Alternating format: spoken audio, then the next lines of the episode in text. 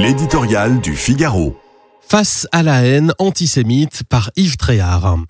Ils ont peur mais rechignent à parler. Ils préfèrent effacer leur nom de leur boîte aux lettres, changer de patronyme quand ils commandent un taxi, se font livrer un repas à domicile ou prennent rendez-vous chez le coiffeur. Nous ne sommes pas au milieu du siècle dernier, mais aujourd'hui, en France, depuis l'offensive de l'armée israélienne contre les terroristes du Hamas, beaucoup de Français juifs se sentent exposés aux insultes, à la détestation, à l'agressivité d'une partie de la société. Sur les réseaux sociaux, l'antisémitisme coule à flot continu. Le cri des consciences lancée à l'occasion de la marche du 12 novembre organisée par les présidents du Sénat et de l'Assemblée nationale n'a bien sûr pas arrêté cet effarant déversement de venin.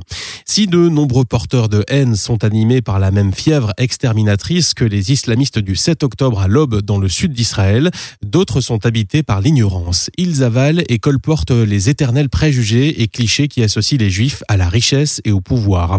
Ainsi a été assassiné chez elle, à Paris, en 2018, Mireille Knoll, 85 ans rescapé de la Shoah. Les moyens financiers et la bonne situation des Juifs avaient attiré ces bourreaux.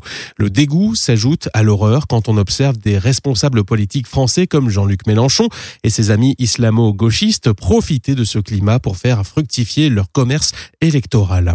Les mauvais jeux de mots au relent antisémite à peine cachés fusent sur fond de défense des Palestiniens oppressés par l'État sioniste.